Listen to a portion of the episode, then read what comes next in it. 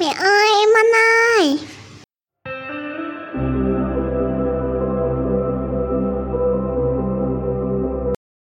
Mến chào tất cả các bố mẹ và các bạn đang ghé thăm kênh podcast Tâm sự nghề làm mẹ của Tâm Miêu. Mình là Tâm miu là mẹ của hai em bé, một em bé 3 tuổi rưỡi và một em bé 2 tuổi. Trước đây mình là một giáo viên mầm non, mình từng dạy ở một số trường tư và một số trường quốc tế. Đó cũng là khoảng thời gian mình mới vừa ra trường và mình được học hỏi cũng như trau dồi được rất là nhiều những cái kiến thức từ giáo viên người nước ngoài rồi là giáo viên người Việt Nam giúp cho mình hiểu thêm về tâm lý trẻ con rồi là các cái cách mà xử lý tình huống khi mà trẻ con tranh giành đồ chơi mâu thuẫn với nhau hiện tại mình là mẹ toàn thời gian của hai em bé nhà mình. Mình có thời gian quan sát cũng như là nuôi dạy và học hỏi được thêm những cái kiến thức à, từ sách vở và từ những cái người có kinh nghiệm hơn để phục vụ cho cái việc mà nuôi dạy con cái của mình. Và mình muốn truyền tải, chia sẻ những cái kiến thức và những cái trải nghiệm của mình có được đến tất cả các bố mẹ và các bạn. Hy vọng rằng tất cả mọi người sẽ đón nhận cái podcast của mình với một trạng thái tích cực nhất nhé.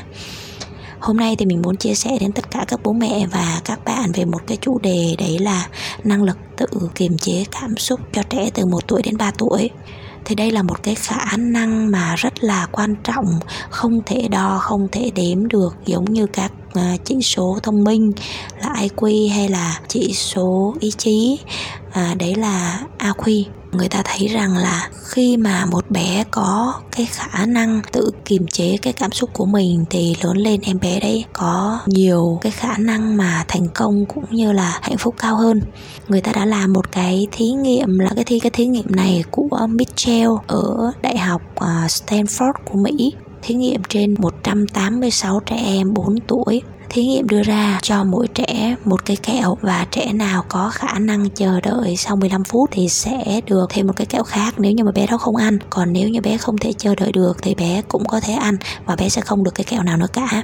Sau cái thí nghiệm cho thấy rằng những trẻ có khả năng chờ đợi là những trẻ khi lớn lên, trẻ có được nhiều thành tích nhất vậy thì làm thế nào để mà chúng ta có thể rèn luyện cho con của chúng ta có được cái năng lực tự kiềm chế cảm xúc? Hàng ngày diễn ra rất là nhiều luôn và bản thân mình mình đã không biết phải xử lý như thế nào cho đến khi mà mình đọc được cái cuốn sách của tiến sĩ Nguyễn Thị Thu. À, chị ấy đã đưa ra những cái yếu tố cũng như là cái cách giải quyết nó khá là hay và mình đã áp dụng mình cảm thấy là nó áp dụng khá là thành công với con của mình. Thì mình không biết là mỗi đứa trẻ thì mỗi khác nhau cho nên không biết là các bố mẹ áp dụng thì có thành công hay không. Nếu như mà không thành công thì coi như các bố mẹ à, nghe chơi nghe cho vui nha. Tiến sĩ nguyễn thị thu mới đưa ra rằng có hai sai lầm mà các bố mẹ thường mắc phải. Đấy là khi mà con xảy ra cái tình huống ví dụ như là à, đòi nặng nặc một cái vật gì đó hay là muốn xem tivi tiếp nữa mà bị ngắt quãng hay là muốn được ăn một cái món gì đó và con à, dậy nãy con nặng nặc con đòi rồi là con làm vạ con à, thể hiện cái tôi của mình. Khi đấy bản thân mình mình cũng chẳng biết phải giải quyết như thế nào. Có hai sai lầm mà bố mẹ gặp phải đó là gì? Thứ nhất đó là uống quýt chạy theo con và đáp ứng cái nhu cầu của con.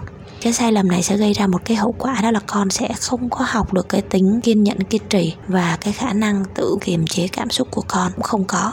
Đến sau này khi con lớn á khi mà con làm một cái việc gì đó con cảm thấy khó khăn thì con rất dễ dàng bỏ cuộc cái sai lầm thứ hai mà các bố mẹ rất hay gặp cái sai lầm này là mình gặp nè mình đã xử lý luôn.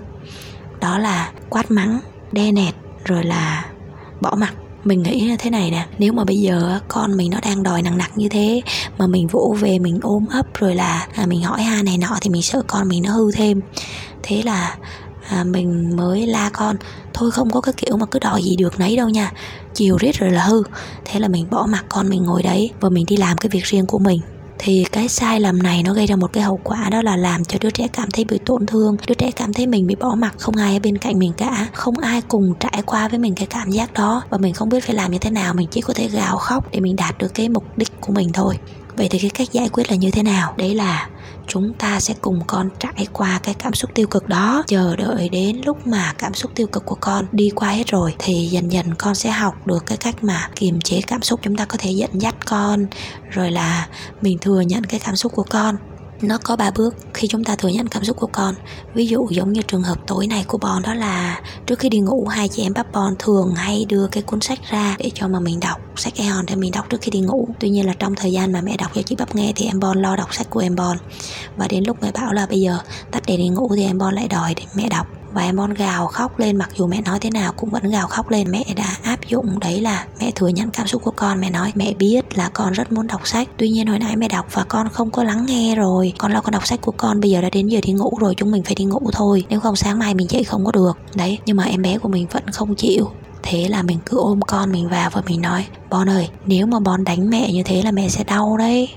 Mẹ đau rồi mẹ buồn thì sao? Tức là khi đấy Bon đã dậy nảy lên và Bon muốn đánh mình rồi, Bon có đánh mình một cái Thì mình nói như thế Và Bon không đánh nữa. Bon vẫn cứ gào khóc, Bon nói, mẹ ơi mẹ ơi, con muốn đọc sách, Con muốn đọc sách, con muốn cất sách. Nhưng mà thực ra Bon nói Bon muốn cất sách Nhưng mà nếu mà mình bật đèn lên Thì Bon lại đưa cuốn sách đấy cho mình đọc thế là à, mình đã dẫn dắt Bon sang một cái câu chuyện khác là mẹ, là mình mới bảo là hôm qua đó, bố mẹ có mua một cái bánh sinh nhật để tặng sinh nhật cho Bon. Bon tròn 2 tuổi. Đó, Bon có còn nhớ không? Và Bon mặc dù rất là thèm ăn, tới giờ cơm rồi Bon rất muốn ăn trước khi ăn cơm. Tuy nhiên là mẹ bảo rằng là Bon ăn cơm xong rồi Bon ăn nhé. Thế là Bon cũng đợi tới lúc Bon ăn cơm xong thì Bon mới ăn bánh kem. Thấy chưa? Mẹ khen Bon nè. Bon rất là giỏi. Bon biết tự kiềm chế cái cảm xúc của mình. Cho đến lúc Bon ăn cơm xong thì Bon mới ăn thế là tự dưng cái bon cũng nín khóc, rồi là mình thấy bon bon có cười bon bảo là con giỏi con giỏi.